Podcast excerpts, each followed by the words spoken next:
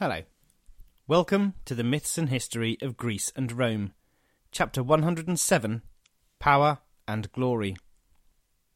The Emperor Justinian surveyed his devastated capital. The Nika riots had taken their toll on the city of Constantinople. The great church of St. Sophia, the Hagia Sophia itself, had been completely destroyed, as had a number of other churches and important buildings. The Emperor realised the city may be in ruins but the riots had presented him with the chance to tick off the sixth item on his list. He could rebuild the city as he wanted it. Two great architects were found and were allowed to design the greatest church in the world. Justinian said they could design it in any way they liked as long as they stuck to two instructions. It must be the most magnificent church the world had ever seen, and it must be completed as quickly as possible. Justinian was already fifty years old and wanted to have time to enjoy his glories and he had plenty more glories planned. Ten thousand men were employed to build the church. They were split into two teams. Five thousand started at the south end and five thousand at the north, and they had a competition to see who could finish first. In the end, the building took just five years. This was amazing. Westminster Abbey in London was built over 500 years later, and it took 33 years to finish. When it was completed, the new St. Sophia was indeed the most magnificent church in the world, and would remain so for hundreds of years. The dome was 107 feet high, decorated in simple crosses, and covered completely in gold. It was said it seemed to float above the ground, as if suspended from heaven on a golden chain. There were countless candles and lamps, which gave the inside a beautiful glow, lighting up the glittering mosaics. It was said that the imperial door was made of wood from Noah's Ark, and the high altar contained Christian relics like nails which fixed Jesus to the cross, and, of course, the true cross itself. The rest of the city was also rebuilt. Justinian was delighted. He had indeed created the most amazing and beautiful city in the world. Ticking this item off his list actually did make him a bit more popular. He still most certainly wasn't loved, but the people realised that here was somebody who thought big, and perhaps he wasn't finished yet. Perhaps there was more to come and there was more to come. Justinian had achieved everything he wanted to achieve in Constantinople. Now it was time for some glory. Justinian the Great stamped his mark on his empire in a way that not many new emperors ever had.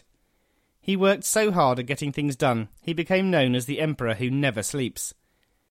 In very quick time, he had achieved many of the things he'd set out to achieve. Now it was time to prepare his empire for the big one. It was time, at last, to make the empire great once more. A Roman Empire without Rome was ridiculous, thought Justinian, and a Roman Empire without Rome was not something he was going to put up with for much longer. But to reconquer Rome, it was first necessary to kick the Vandals out of Africa. Rome needed food, and Rome's food came from the African provinces around Carthage. Justinian knew that if he wanted to hold on to the ancient capital once he'd conquered it, he would need the grain from North Africa. The Vandals had to go. There was only one man for the job. Belisarius was now 27 and had developed into a natural leader of men, as well as being brilliant at planning and making decisions. Belisarius knew what the campaign needed planning, planning, and more planning, but also being able to make decisions when things change. The great general was brilliant at both of these things. He knew how to plan, and he knew how to make quick decisions. Now, as we know, the great Vandal king Geiseric had died in 477, and the throne had passed to his grandson. Relations with the empire had been peaceful, and Justinian was hoping he could persuade the king to rejoin the empire without having to go to war. Unfortunately, a cousin of the king called Gelimer decided the time was good to plan a revolt. He succeeded. Gelimer was having none of this idea to rejoin the empire and quickly made it clear. In 531, Justinian sent a letter to Gelimer protesting about his overthrow of the old king. Gelimer sent a note back saying that a monarch like the emperor should mind his own business. This was not peaceful talk. Justinian was quick to act. He planned an invasion. Now, this may seem like it was a good idea, but there were plenty of people who were against it.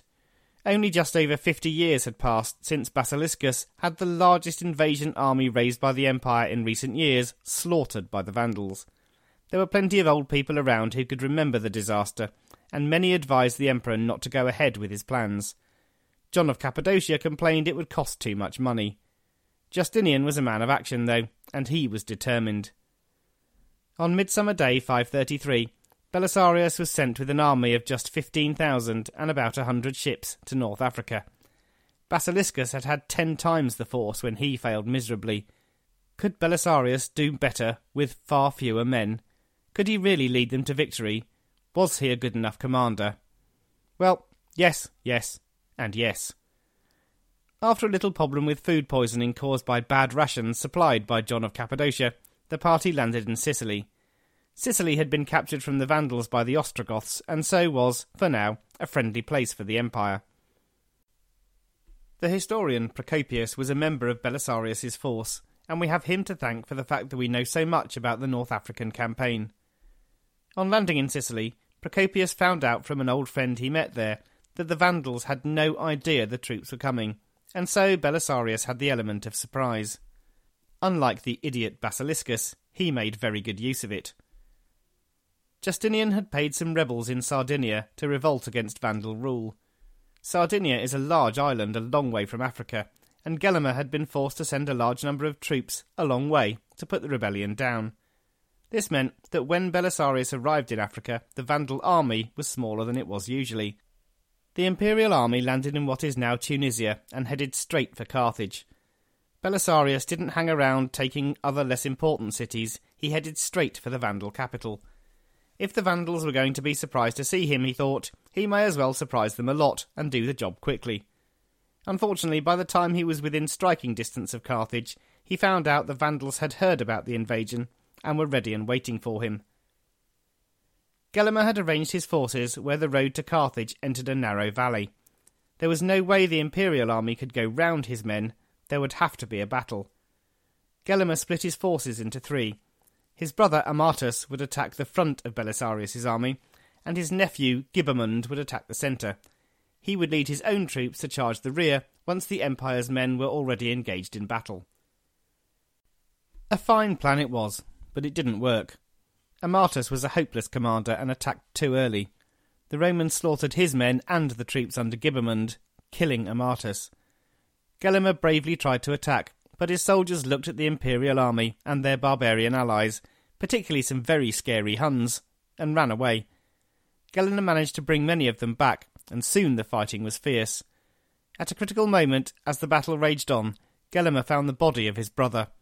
He refused to fight on until his brother had been buried, and this was all Belisarius needed. He led one final savage assault, and the Vandal army scattered and fled. Belisarius marched into Carthage with his wife at his side, and had a massive feast which had been prepared for Gelimer. His army was ordered not to carry out even a tiny little sack, and the people welcomed them in. Carthage was back in the empire. Gelimer had not given up he recalled his forces from Sardinia, including his other brother Tzazo, and formed another great army. Gelimer cut the aqueduct which brought water into Carthage, and forced Belisarius to bring his soldiers out to fight a last battle. In the horrible heat of the North African sun, the two sides swung, slashed, and charged at each other. There were many more Vandals, but the Imperial troops were better trained and better led. Slowly they began to force the Vandals back. Again, Gelimer bravely led from the front, yelling and killing as he went. At the height of the battle, Tzazo, fighting with immense courage, was killed by an imperial soldier. Gelimer froze. He was paralysed with grief, and all the fight went out of him. The Romans charged one final time. The Vandals tried to run, and were slaughtered by the chasing imperial soldiers. After over a century in barbarian hands, North Africa was Roman again seven new provinces were formed, including both Corsica and Sardinia. Less than a year later, all was peaceful, and Belisarius was recalled to Constantinople. When he arrived, he was given a full Roman triumph. He was the first man who was not an emperor to be given a triumph since the end of the Republic. Belisarius marched into the Hippodrome, followed by captured Vandals. There was much treasure. In 71 AD, during the Jewish revolt, Titus had taken a sacred candlestick called the menorah from Jerusalem. The menorah had been stolen from Rome during the Vandal sack in 455, and now Belisarius returned it to the empire. Justinian later sent it back to Jerusalem, its rightful place. The most important prisoner paraded during the triumph was Gelimer. His purple cloak was torn from his shoulders, and he was made to bow down at the feet of Justinian and Theodora. With his power and kingdom gone, he sadly whispered, Vanity of vanities, all is vanity. The Vandals simply disappeared from history. Their defeat was total. The captured soldiers were forced to join the imperial army, and Gelimer himself lived out a comfortable retirement in the empire. So Justinian was still ticking off items from his action list, and at last it was making him quite a bit more popular. Now, though, for the big one. Now for the one he really wanted. A Roman Empire without Rome seemed wrong. It was time to recapture Italy from the Ostrogoths. Recapturing Italy was a bit of a trickier job than the reconquest of Africa. The Ostrogoths were supposed to be friends of the empire, and attacking them really wouldn't be right. The Ostrogoths were popular in Italy, and Justinian's armies may not be welcomed. And the Ostrogoths were Christians, and had the support of the Pope in Rome. And finally, Theodoric was a genuinely great leader. He had political acumen in spades. When Anastasius came to the throne, Theodoric had written to him declaring that his royalty in Italy was modelled on the emperor's, and that his realm was a copy of the empire. He announced he was only successful because he followed the example set by Constantinople.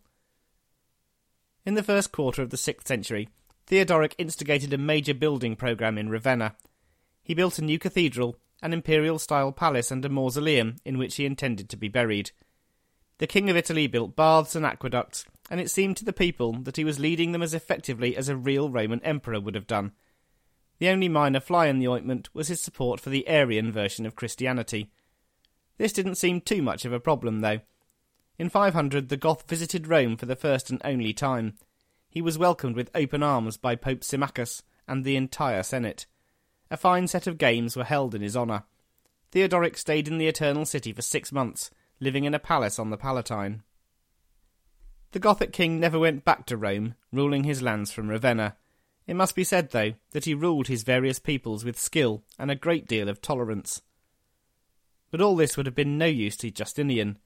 He needed an excuse to invade Italy. He couldn't just march in, he needed a very good reason. And Justinian, being Justinian, was presented with exactly what he wanted.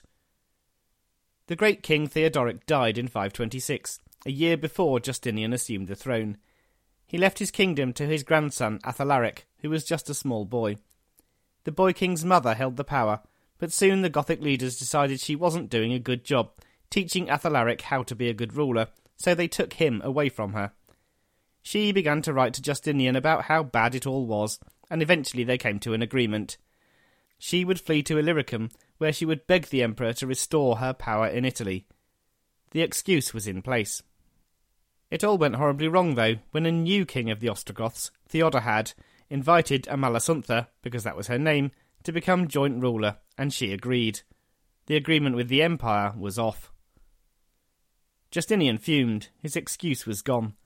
But Justinian, being Justinian, soon got another one. Theodahad quickly got tired of Amalasuntha and had her thrown into prison. Justinian saw his chance and declared he was invading Italy to put her back in power where she belonged.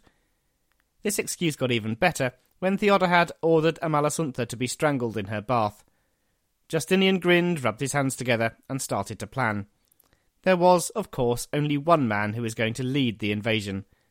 After two years in Constantinople, Belisarius was about to go conquering again. The invasion was launched very quickly. Mundus was sent to occupy Dalmatia, and Belisarius set sail for Italy. He landed in Sicily and took the island virtually without a fight. The only resistance was from the city of Palermo, but Belisarius was too clever for the defenders. He realised that his men couldn't climb the walls, so he sailed his ships right up to them, got his men to climb the masts and fire arrows down onto the defenders, and then jump onto the battlements. Sicily was imperial again, almost without a fight. This was looking good. Belisarius spent a year or so sorting out a couple of rebellions, and then in the spring of 536 he and his troops landed in southern Italy. The imperial forces marched up the country, taking city after city, finding no resistance until they reached the great city of Naples. This was one of the most important cities in the Gothic kingdom, and it was not going to fall easily. Belisarius sat down to have a bit of a think, and then he had a great idea. One of his men had climbed the aqueduct which took water into Naples. He found a small channel through the walls. This channel was not big enough for a whole army of armed men to get through, but Belisarius knew what to do. He ordered loads of his men to loudly attack a different section of the wall. This made a lot of noise and distracted the defenders so they didn't hear what was going on on the aqueduct. A few troops slowly chipped away at the brickwork, making the channel wider so that men could pass through it.